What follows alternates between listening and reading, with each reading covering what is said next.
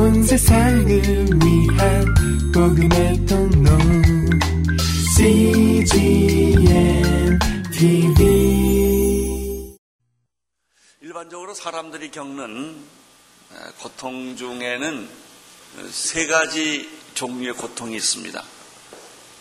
베드로 사도는 어, 베드로전서 2장 19절, 20절에서 그것을 세 가지로 설명을 했는데 첫째는 애매히 받는 고난이 있다는 것입니다. 억울한 고난이고요. 누명 쓴 고난입니다. 잘못 안 했는데 어, 혼밥 뒤집어 쓴 겁니다. 이런 사람들 세상에 참 많습니다. 두 번째 고난은 죄로 인한 고난입니다. 잘못을 저질렀고 죄를 지어서 받게 된 고난입니다. 세 번째 고난은 선을 행하다가 얻는 고난이 있다고 베드로 사도는 말했습니다. 적극적으로 다른 사람을 도왔습니다. 선행을 행했습니다. 그런데 그 결과는 고난이었습니다. 손해를 많이 본 것입니다. 예수님께서 받은 고난은 이 세 가지 중에서 아마 세 번째 해당할 것입니다. 선을 행하다 얻는 고난이 바로 예수님이 겪으신 고난이죠. 우리들이 받는 고난은 어떤 것일까요? 안 그런 사람도 있겠지만 아마도 두 번째가 아닌가 생각합니다. 맞아 싸다. 다 이게 잘못해서 어, 받는 고난이 거의 대부분일 것입니다. 그런데 오늘 성경에 보면 정말 억울한 고난을 받은 한 사람을 예수님이 만나는 장면을 보게 됩니다. 요한복음 오늘 읽은 9장 1절의 말씀부터 시작하겠습니다. 9장 1절 시작. 예수께서 길 가실 때 날 때부터 소경된 사람을 보신지라. 예수님 당시에는 소경이 앞을 못 보는 사람이 참 많았습니다. 요즘도 우리가 도로 표지판 빌딩 가면 그 앞을 못 보는 분들을 위해서 표지판을 많이 만들어 놓는 것은 그 앞 못 보는 사람이 얼마나 불편한가, 어, 불행한가를 그 보여주는 단적인 예지요. 예수님 당시에는 어, 성전 미문에 사람들이 많이 모이는 거리에 소경들이 구걸하기 위해서 어, 있었다는 이야기를 곳곳에서 성경이 이야기를 하고 있습니다. 오늘 예수님이 만난 사람은 날 때부터 소경이 된 사람입니다. 소경된 이유가 이 사람에게 있지 않고 태어나고 보니까 소경이 돼 있는 거예요. 선택의 여지가 전혀 없이 그냥 소경으로 태어난 것입니다. 어, 제가 영국에 한 3년 있었는데 어, 영국에 있을 때 우리 교인 하나가 어, 아이를 낳는데 첫 아이예요. 첫 아이를 낳을 때 그 아기 낳는 그 삼 해산실에 아버지가 가서 그 부인을 위로하기 위해서 갔어요. 첫 아기를 보기 위해서 태어났는데 손이 없는 거예요. 굉장한 충격을 받았다고 그러더라고요. 이 사람. 이 사람이 그 선박학으로 PhD 하는 사람인데 어, 팔 없이 태어난 거 아이가.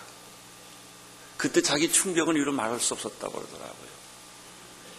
그 자기 부인은 미술을 전공한 사람인데 그 아이를 어, 붙들고 매일 울면서 아이를 키우더라고요. 그래서 기부스를 인공 손을 만들어 가지고 교회를 데려오는데 교회를 데려오면 이 아이가 이게 손이 없으니까 뭐 받을 수가 없어요 음식. 받으려면 기부스된 손으로 이렇게 받고 그러는데 어, 그, 그 사람이 생각이 나요. 태어날 때부터 그냥 손이 없고 태어날 때부터 또 발이 없고 이 사람은 태어날 때부터 소경인 거예요. 도대체 이 소경은 자신의 운명에 대해서 누구한테 호소를 해야 합니까? 부모입니까? 하나님입니까? 2절을 보십시오. 2절. 시작. 제자들이 물어 가로되 라비여 이 사람이 소경으로 난 것이 네 죄로 인함이오니까 자기 오니까 그 부모 오니까. 이 제자들이 이절에서한 질문은 어떤 면에서는 존재론적 질문이며 아주 깊은 신학적인 질문입니다. 이게 누구 죄입니까? 하는 것이죠. 어, 그러나 이 질문을 좀 더 자세히 살펴보면 그런 존재론적 신학적인 질문 이전에 그건 현실적인 질문이고 실제적인 질문이라고 하는 것이죠.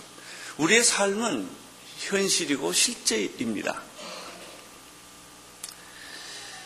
이 질문은 아주 예리합니다. 우리들의 삶의 허구성, 존재의 이율 배반성, 어, 그리고 어, 설명할 수 없는 어떤 그 우리 인간에 대한 물음을 우리는 이 질문에서 어, 발견할 수 있습니다. 그러면서도 동시에 제자들이 한 이 질문에는 또 두 가지 허구성이 있다는 사실을 발견합니다. 첫째는 소경인 그 사람이 이 질문을 한 게 아니고 제자들이 질문했다는 것입니다. 고통당하는 것은 소경이지 제자들이 아닙니다. 소경은 자신의 주어진 운명에 대해서는 이 소경은 지금 침묵하고 있습니다. 아니, 그런 질문은 사치스러운 거예요. 지금 이 소경의 관심은 구걸하는 것입니다. 반대로 이 소경을 구경하고 있는 제자들은 말이 많습니다. 언제나 인생의 주인공은 말이 없고 인생의 아웃사이더들은 말이 많습니다. 그, 그런 어, 예수님을 잉태했던 어, 마리아에게서도 볼 수 있죠. 어, 부인이 임신 자기하고 자지도 않았는데 임신했을 때 요셉이 얼마나 고민을 했겠습니까?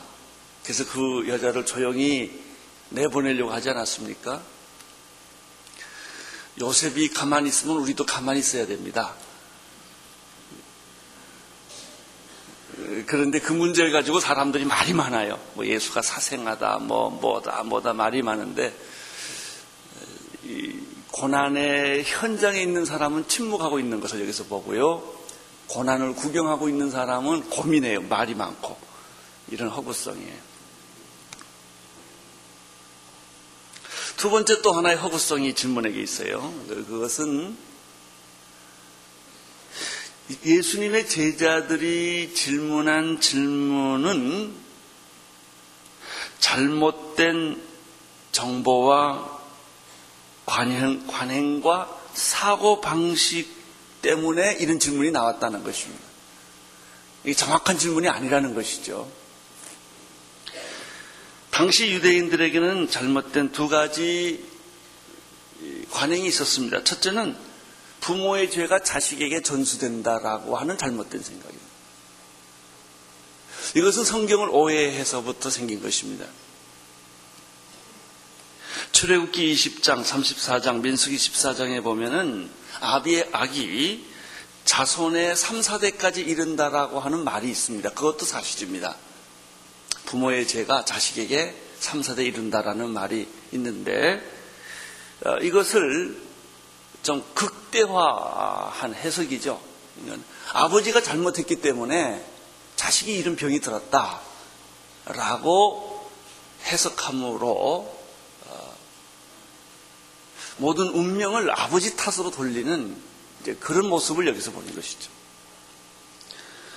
또 하나는 모든 병은 다 죄 때문에 그런 것이다. 그래서 병든 사람은 아픈 것도 힘들어 죽겠는데 내가 아프면 목사님 무슨 죄 졌어요? 그러신다고요. 그렇게 그 죄 때문에 꼭 이 병이 걸렸다라고 너무 이렇게 아주 단순화해서 질문을 한다는 것입니다. 많은 사람들이 병을 그렇게 해석하는 거예요. 죄졌기 때문에 병든 것이다. 또 그건 조상의 죄가 자식에게 온 것이다. 라고 해석을 하는 잘못된 관행, 잘못된 정보, 잘못된 지식이 그를, 그 인생을 불행하게 만든다는 거죠.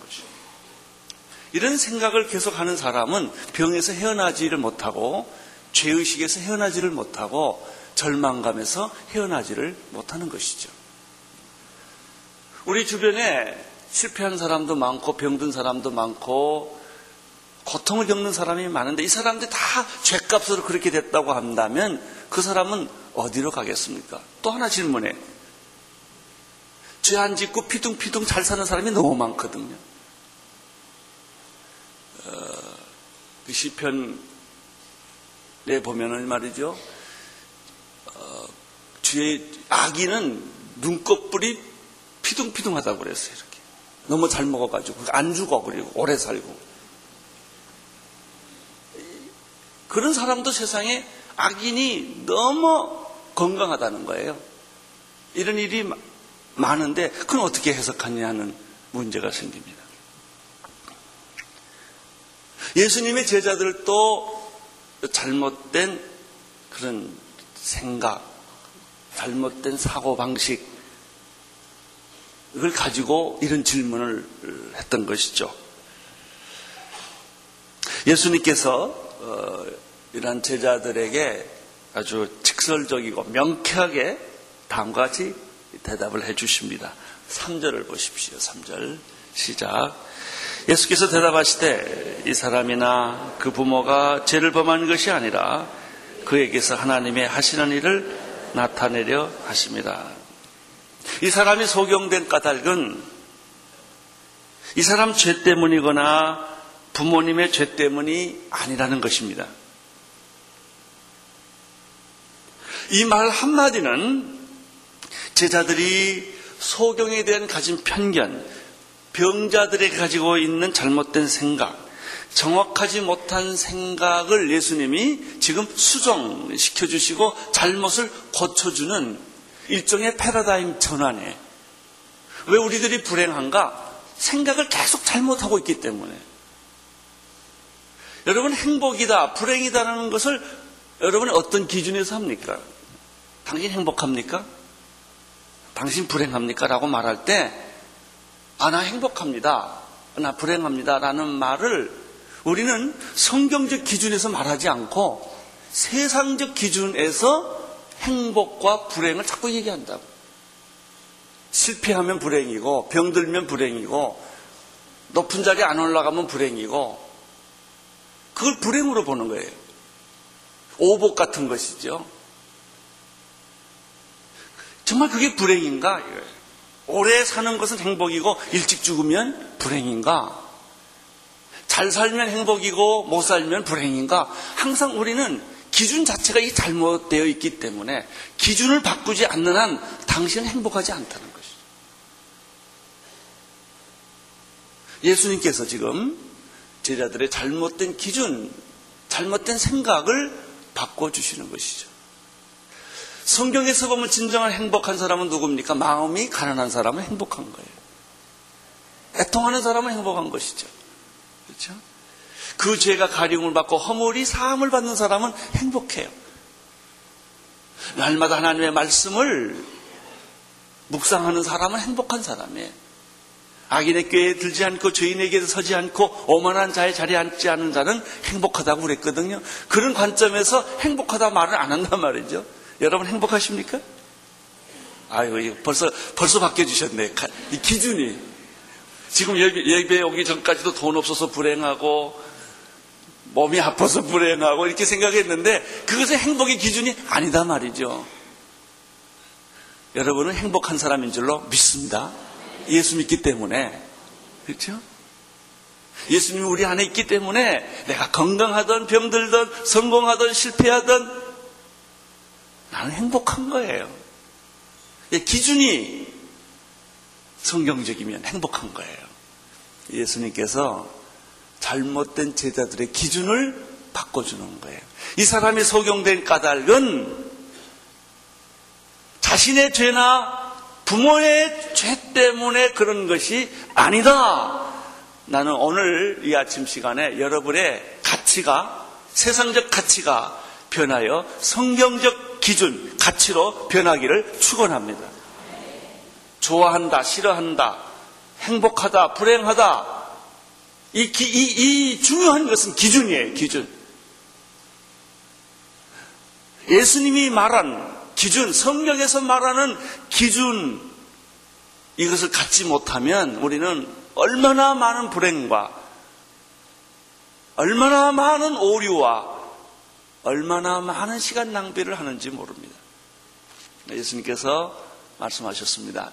이 사람이 소경된 까닭은 그 사람의 죄 때문인도 아니고 그 부모의 죄 때문인도 아니다. 그러면 이 사람이 소경이 된 이유는 뭐냐? 그에게서 3절을 다시 보십시오. 그에게서 하나님의 하시는 일을 나타나기 위함이다라고 말했습니다. 하나님의 일이 나타난다라는 말을 조금 더 정확하게 표현하면 뭘까요? 하나님께 영광을 돌리기 위하여라는 말이에요. 내가 병든 것도 하나님께 영광을 돌리기 위하여. 내가 실패한 것도 하나님께 영광을 돌리기 위하여. 내가 성공한 것도 하나님께 영광을 돌리기 위하여. 그 사건을 통해서 하나님께서 하시는 일을 보여주기 위해서 있는 것이다. 이렇게 해석해 놓고 보니까 할렐루야! 모든 게 그렇게 좋을 수가 없는 거예요. 의미가 있고요. 영광스럽고 아름답습니다. 예수님께서 오늘 3절에서 하신 말씀의 기초에서 본다면 우리 인생은 불행한 것이 아니다. 우리 실존은 고난의 실존, 부조리, 불합리의 이 모든 문제, 풀 수 없었던 저주스러웠던 그 인생의 많은 문제들은 순식간에 사라지고 내 인생은 귀하고 영광스럽고 아름다워 축복의 존재라는 사실을 우리는 깨닫게 되는 것이죠. 그래서 우리가 부르는 어, 복음 성가 가운데 당신은 사랑받기 위해 태어났습니다. 라는 이 찬양이 얼마나 우리를 행복하게 해주는지 몰라요. 당신은 아주 고귀한 존재예요. 의미 있는 존재예요. 아름다운 존재예요. 영광스러운 존재예요. 결혼해도 되고요, 안 해도 되고요, 애기 낳아도 되고요, 안 낳아도 되고요. 이게 중요하지 않아요. 애기 못 낳으면 내 인생이 다 망가진 것처럼 생각하고, 결혼 못하면 내 인생이 망가진 것처럼 생각하는 그 기준이 잘못된 거라요. 기준. 그 대학에 들어가야만 행복하고, 그 직장에 들어가야만 행복한 게 아니란 말이죠. 당신의 인생이 거기에 걸려 있지 않다는 것이죠.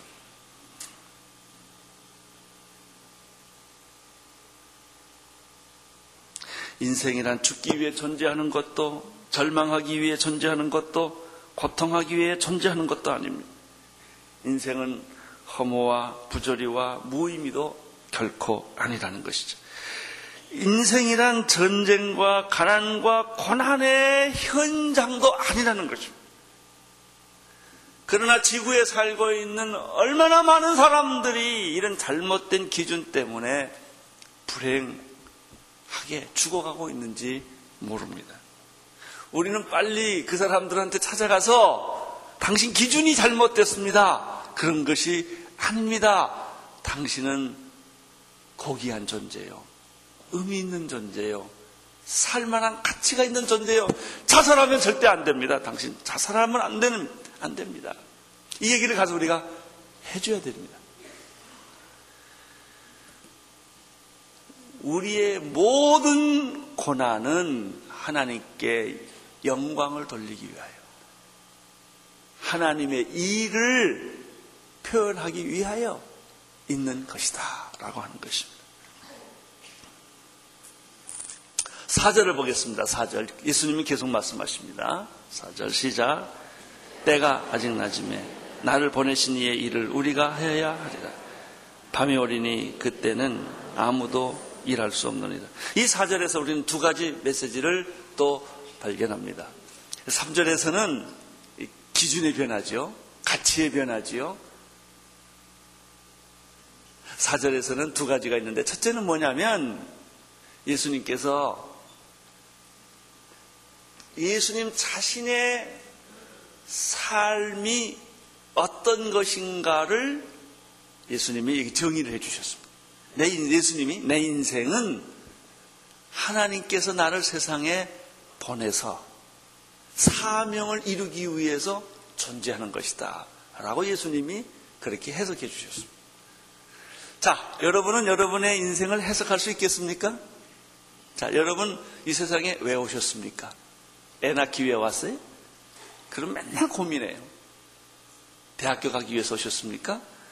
그러면 머리 싸매고 공부해야 돼요. 직장 가기 위해서 오셨습니까? 돈 벌기 위해서 오셨습니까? 그러니까 우리는 이 고난의 질문에서 해답이 없는 거예요. 예수님 뭐라고 하면 하나님이 나를 세상에 보내셨다라고 예수님은 생각하신 겁니다. 자, 4절 다시 보세요. 때가 아직 낮음에 나를 보내신 이의 일을 우리가 하리라. 나를 보내신 이의 일을 내가 하는 것이 내 직업이요, 내 가정이요, 내, 내 사명이요, 내 존재 이유라는 거예요. 내가 그것 때문에 공부하고, 그것 때문에 내가 일을 하는 것이고, 그것 때문에 내가 돈을 버는 것이고, 그것 때문에 나는 직장을 안 가질 수도 있는 거예요. 예수님은 그렇게 생각하셨어요. 나는, 나는 하나님이 나를 세상에 보내신 그 미션, 그 사명을 이루기 위해서 나는 존재한다. 라고 이 사절에서 제자들에게 얘기를 하셨습니다. 나는 여러분에게도 이 축복 있게 되기를 바랍니다. 나는 세상에 온 목적이 바로 이것이다. 그것이 확실할 때, 일할 때 기쁨이 있고, 고생도 참을 수 있고, 병도 참을 수 있고, 위기도 참을 수 있고, 어떤 슬픔도 다 이겨낼 수가 있는 거예요. 이 목적이 있으면.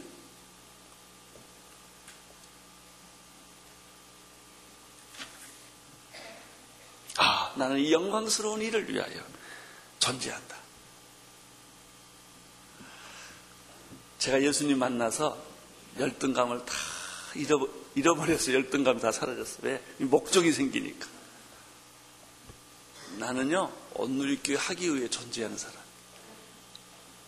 나는요, 선교제 2천개 교회를 세우기 위해서 존재한다. 이렇게 생각하니까 내 시간, 내 건강, 내 가지고 있는 모든 것이 낭비할 수가 없어요. 지금 이, 이거를 다 해야 되니까.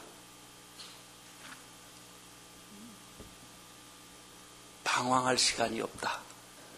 고민할 시간이 없다. 주저할 시간이 우리에게는 무덤에 들어가는 순간까지 없는 거예요. 이 일을 이루기 위하여. 예수님은 하나님의 일, 영광스러운 그 일, 온 인류의 죄를 위하여 십자가에 못 박혀 죽으시기, 죽으시는 이 위대한 일, 이 한 가지 일을 위하여 그의 인생은 집중됐던 거예요. 그것 때문에. 병든 자를 고쳐주시고, 죄인의 친구가 되어주시고, 절망한 자에게 희망을 주시고, 귀신 들린 자를 정상으로, 모든 불의, 불법, 부정을 예수님은 다 거부하시고, 종교적 위선을 벗겨주시고, 죄인을 하나님의 찬물로 삼아주셨던 예수님의 33년의 생애는 너무나 짧았던 것이죠. 누가 어떤 사람이 계산을 했는데 어, 여기서 우리가 서울까지 가려면 한 400km 넘습니까? 사도 바울이 1차, 2차, 3차 전도 여행 걸어다닌 거리가 2만 킬로였대요. 달에 바퀴를 달고 계속 달린 거예요, 내가 볼 때. 강으로, 바다로, 뭐, 그냥 여기 갔다, 저기 갔다. 자기 인생의 한 순간도 사도 바울은 아플 시간도 없었을 것 같아요. 그 목적 하나를 위해서. 잠자는 시간도 없었을 것 같아요. 눈 뜨면, 눈 감으면, 밥 먹으면 군인같이 뛰고, 움직이고, 아니, 그 사람에게 무슨 달빛을 보고 고민한다든지, 시몬, 너는 뭐, 이런 시간이 어디 있겠어요? 목표가 분명한 사람은 방황하지 않습니다. 인생의 의미가 분명한 사람은 시간 낭비하지 않는다는 거예요. 두 번째, 이 사절에서 또 하나 얘기를 합니다. 사절 첫 번째 예수님이 나는 하나님이 보내서 그 미션을 이루기 위해서 산다. 이게 하나 있고요. 두 번째는 밤이 되면 일을 못한다 라는 얘기를 여기서 하고 있어요. 예수님은 이것을 알고 있었어요. 시간의 긴박성, 삶의 긴박성.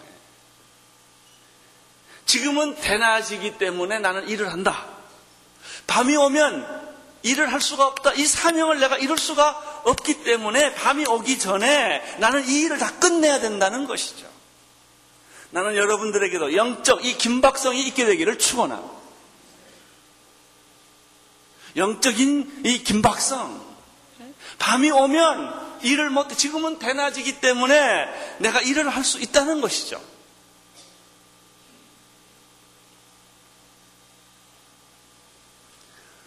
에베소서 5장 16절에 이런 말씀이 있지요. 세월을 아끼라 때가 악하니라. 그러므로 어리석은 자가 되지 말고 오직 주의 뜻이 무엇인지 이해하라. 술 취하지 말라. 술 취할 시간이 어디 있어요? 술집에 갈 시간이 어디 있고 도박할 시간이 어디 있냐 이거예요. 예? 잠못 이루는 밤이 어디 있냐 이거예요. 그런 시간 없어요. 그런 시간 없습니다. 곧 밤이 오거든요. 밤이 내 인생에 밤이 옵니다. 여러분 일하고 싶어도 일 못할 때가 옵니다. 안 돼요. 밤이 오니까. 지금은 대낮이에요. 시와 찬미와 신령한 노래들로 서로 화답하여 너의 마음을 죽게 마음으로 죽게 노래하며 찬성하며 범사에 우리 주 예수 그리스도의 이름으로 항상 아버지 하나님께 감사합니다.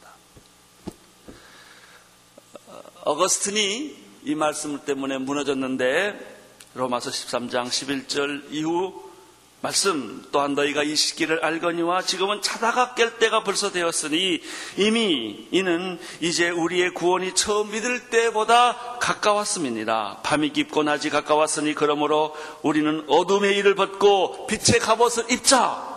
낮에와 같이 단정히 행하고 방탕과 술 취하지 말며 음란과 호색하지 말며 쟁투와 시기하지 말고 오직 주 예수 그리스도로 옷 입고 정력을 위하여 육신의 일을 도모하지 말라. 그런 시간 없다 이거예요.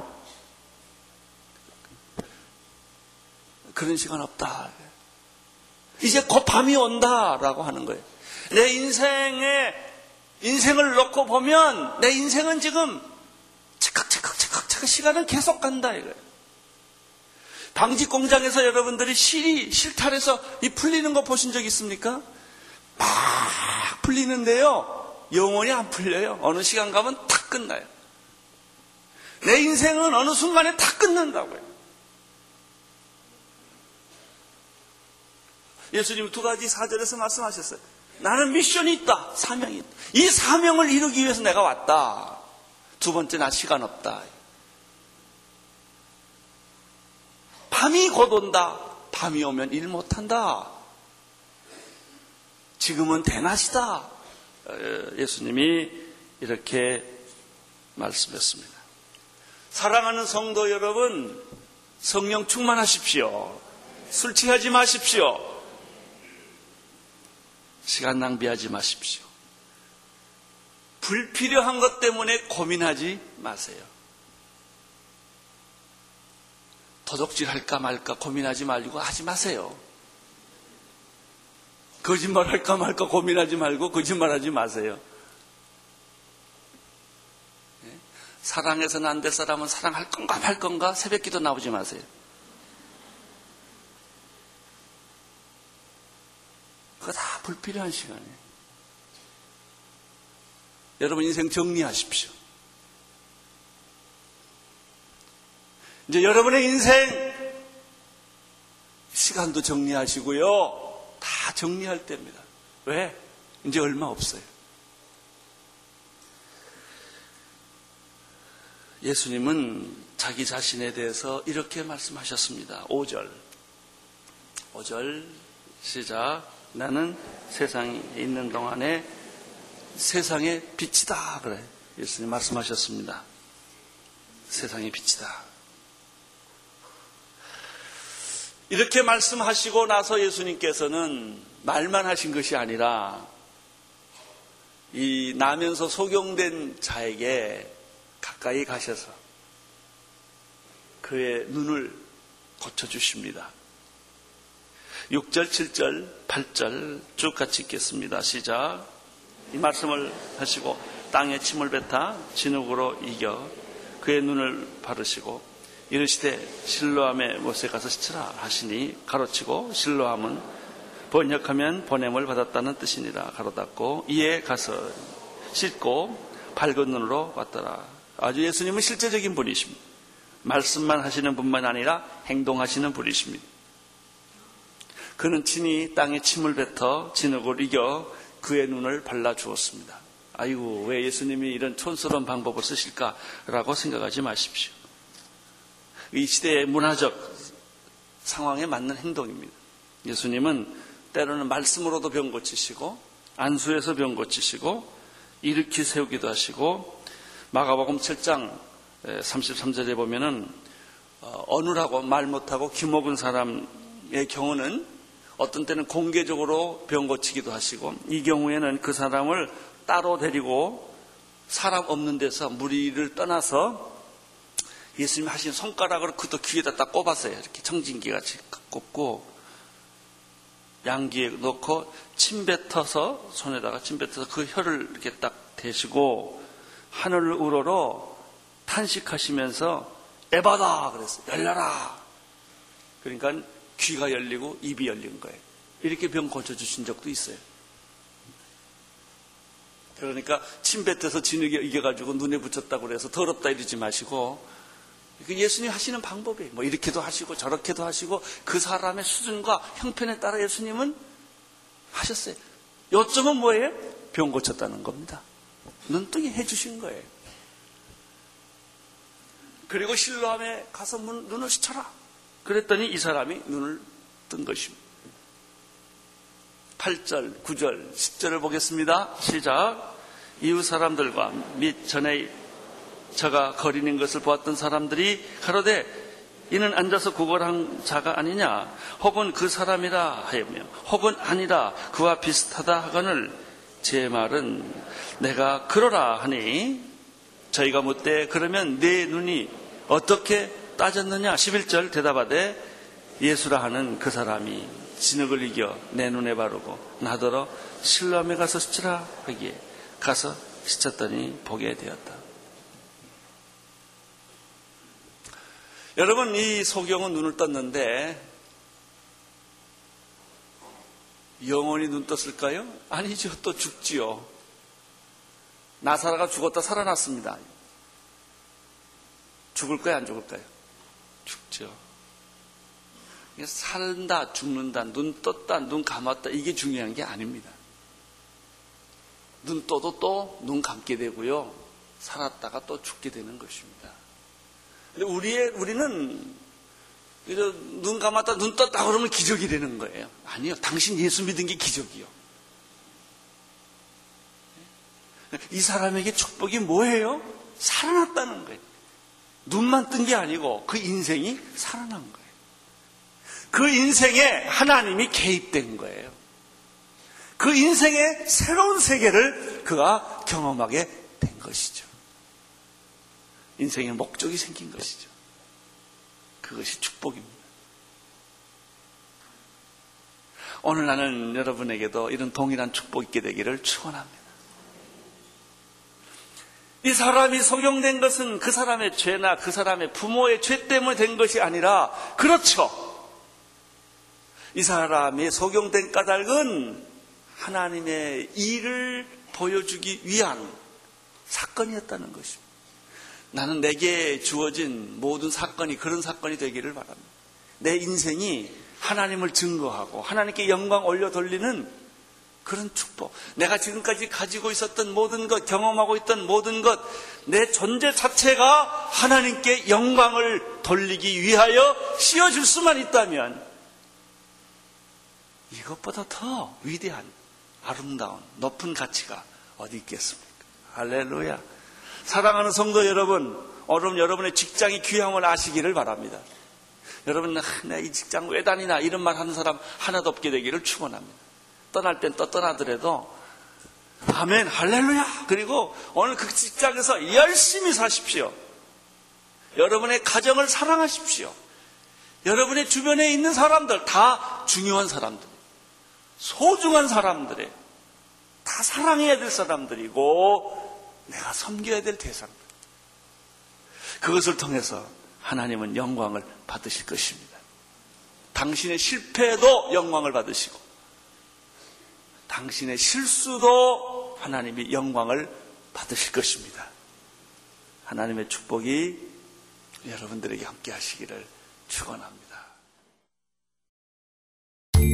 온 세상을 위한 복음의 통 第几页？体力。